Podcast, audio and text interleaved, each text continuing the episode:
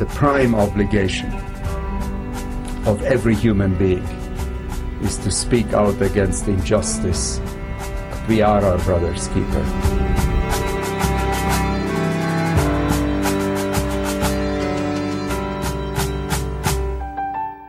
You're listening to The Keeper, brought to you by the Lantos Foundation for Human Rights and Justice. I'm Katrina Lantos Swett. Welcome to episode one of our new season. For the next several episodes, we're going to be focusing on three simple but powerful words rule of law. When we decided to make this our focus, we never imagined that the start of 2021 would bring this concept to the very forefront of public discourse. More than a thousand police officers moved to arrest scores of pro democracy activists. This was the biggest operation to date under the national security law imposed by Beijing on Hong Kong last year. Once on the ground, Navalny's every move was live streamed. The law is on my side, he insisted. I'm not afraid of anything. But just a few minutes later at passport control, police made their move. Navalny kissed his wife goodbye, and he was gone. Chaos erupted at the U.S. Capitol today when pro Trump demonstrators breached barricades and pushed their way inside as lawmakers were in the process of making President elect Biden's election official. But if the last few weeks, and indeed the last several years, have taught us anything, it is this. It's more important than ever for us to understand and truly commit to the rule of law. But what you may ask does that phrase actually mean? Is it an abstraction, an impossible ideal? Or is it something real and practical that holds democratic societies together? To help answer these questions, we spoke to one of America's preeminent legal scholars on the rule of law, Professor Harold Koh, the Sterling Professor of International Law at Yale Law School and one of the Lantos Foundation's Rule of Law lecturers. In addition to his legal scholarship, Professor Koh has also served as U.S. Assistant Secretary of State for Democracy, Human Rights, and Labor, and as the legal advisor of the State Department. There truly isn't a more qualified individual to explain the rule of law for us. Well, I think the idea of the rule of law is captured in probably the greatest Supreme Court opinion, Marbury versus Madison, where they talk about a government of laws and not men, or obviously in this day and age of, of men and women. In case you don't know off the top of your head, Marbury versus Madison was a landmark Supreme Court case that established the principle of judicial review. This means American courts have the power to strike down laws that they find violate the Constitution. What it means is that we live ruled by principles, and those principles are set forth in our Constitution and laws, not as directed by particular individuals. Now, I'll be honest, this is a very abstract concept for me growing up. Professor Koh says the concept became very real for him when he was a college student on summer vacation in Korea in 1974. There was an assassination attempt on the dictator who had, in fact, been ruling as, quote, president with the title of president since his military coup. And there was an assassination attempt. And so suddenly there were troops on the streets, there was martial law. No one could go outside after 11 o'clock. It was terrifying. At the exact same moment, Richard Nixon was forced to resign and Gerald Ford became president. And I called my father and I said, I can't understand this, Dad. You know, the most powerful country in the world, the United States, just changed power with no troops, no tanks, no guns in the streets. And your country, Korea, has only known transfers of power by military force. And he said, that's the difference between the rule of law and the rule of individuals. In a dictatorship, if the troops obey you, they call you president.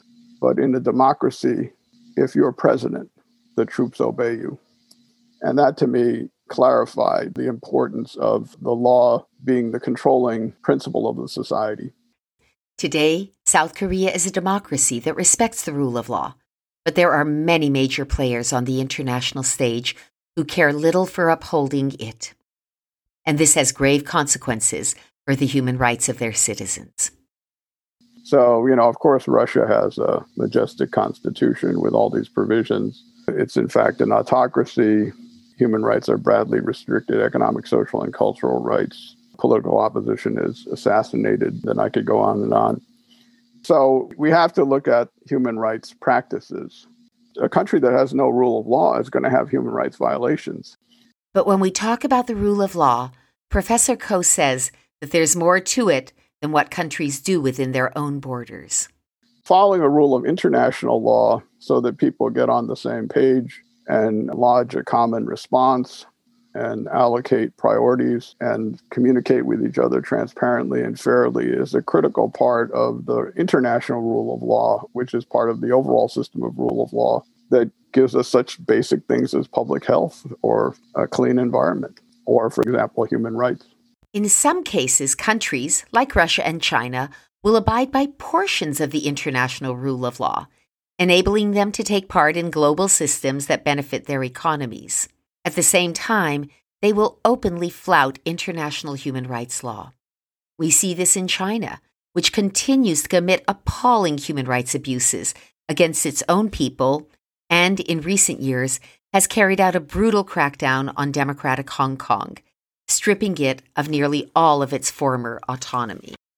Russia and China's disregard for the rule of law is well known and well documented. But research from the Human Rights Foundation shows that there are 40 competitive authoritarian regimes and 53 full fledged dictatorships that collectively govern or oppress 4 billion people worldwide. That's a lot of countries where the rule of law is in grave jeopardy. We asked Professor Koh which one keeps him up at night. I'm a Korean American, so my obvious focus is on North Korea. What's even more tragic to me is that the country is divided. We have a vibrant democracy in the South, and we have horrible autocracy in the North. And these are the exact same people. In December of 2000, I went with Secretary Albright. We came in uh, on the plane, and there was no light they didn't have electricity. People had nothing to eat. And they were showing me a aerial map and they said those are labor camps. When we met North Korean people, they were totally demoralized. And it, it just reminded me of George Orwell's 1984. We flew less than 50 miles to the south. And as we approached Seoul, all the lights came on.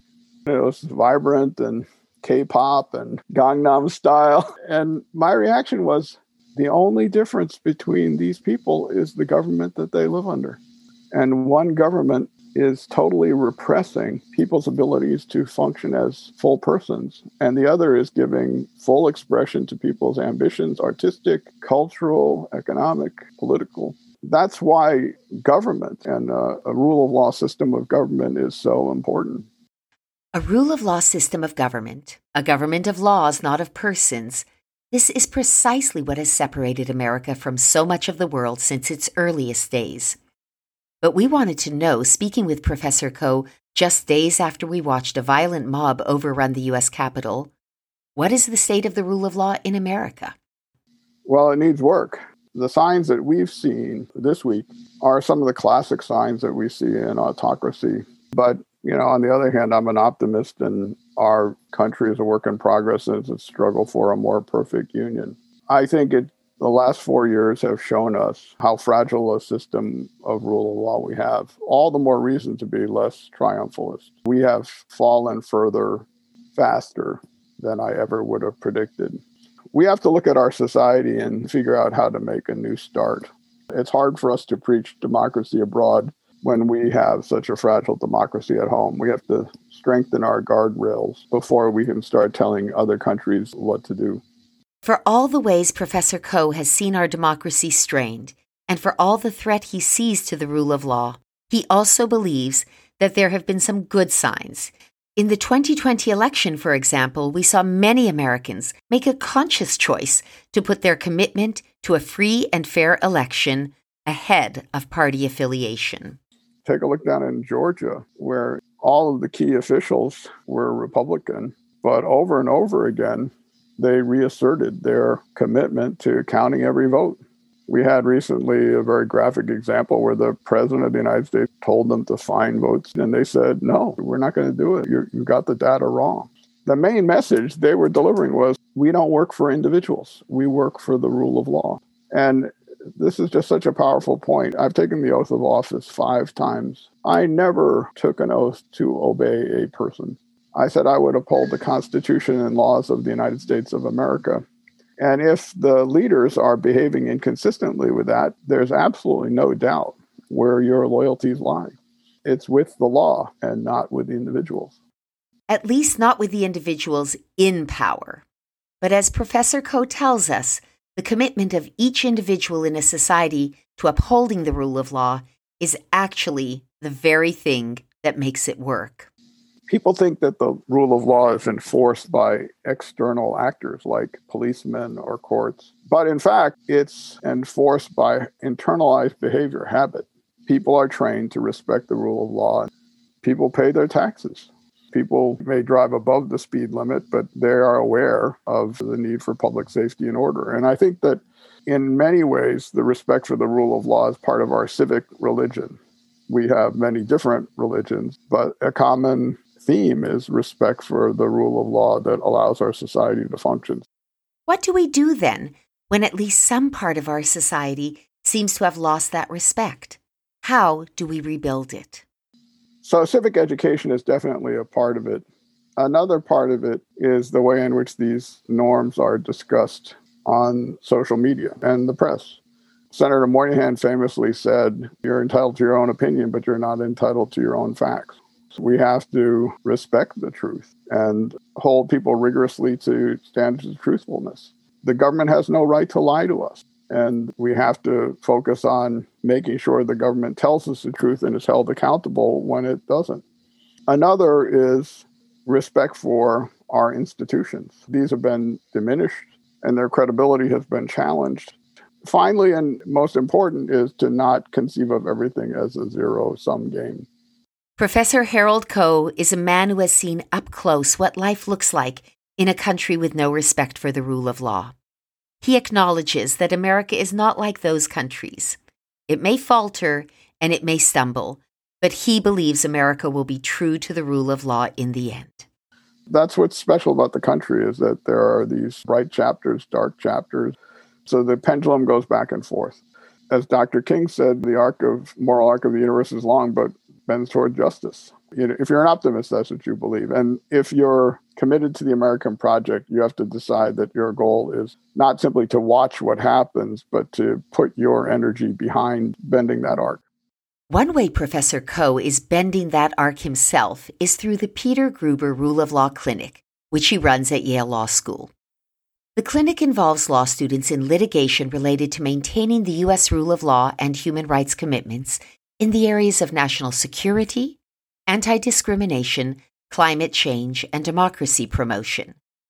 It gives the students not only the theory behind the rule of law, but shows them how you defend it in a practical sense in a court of law.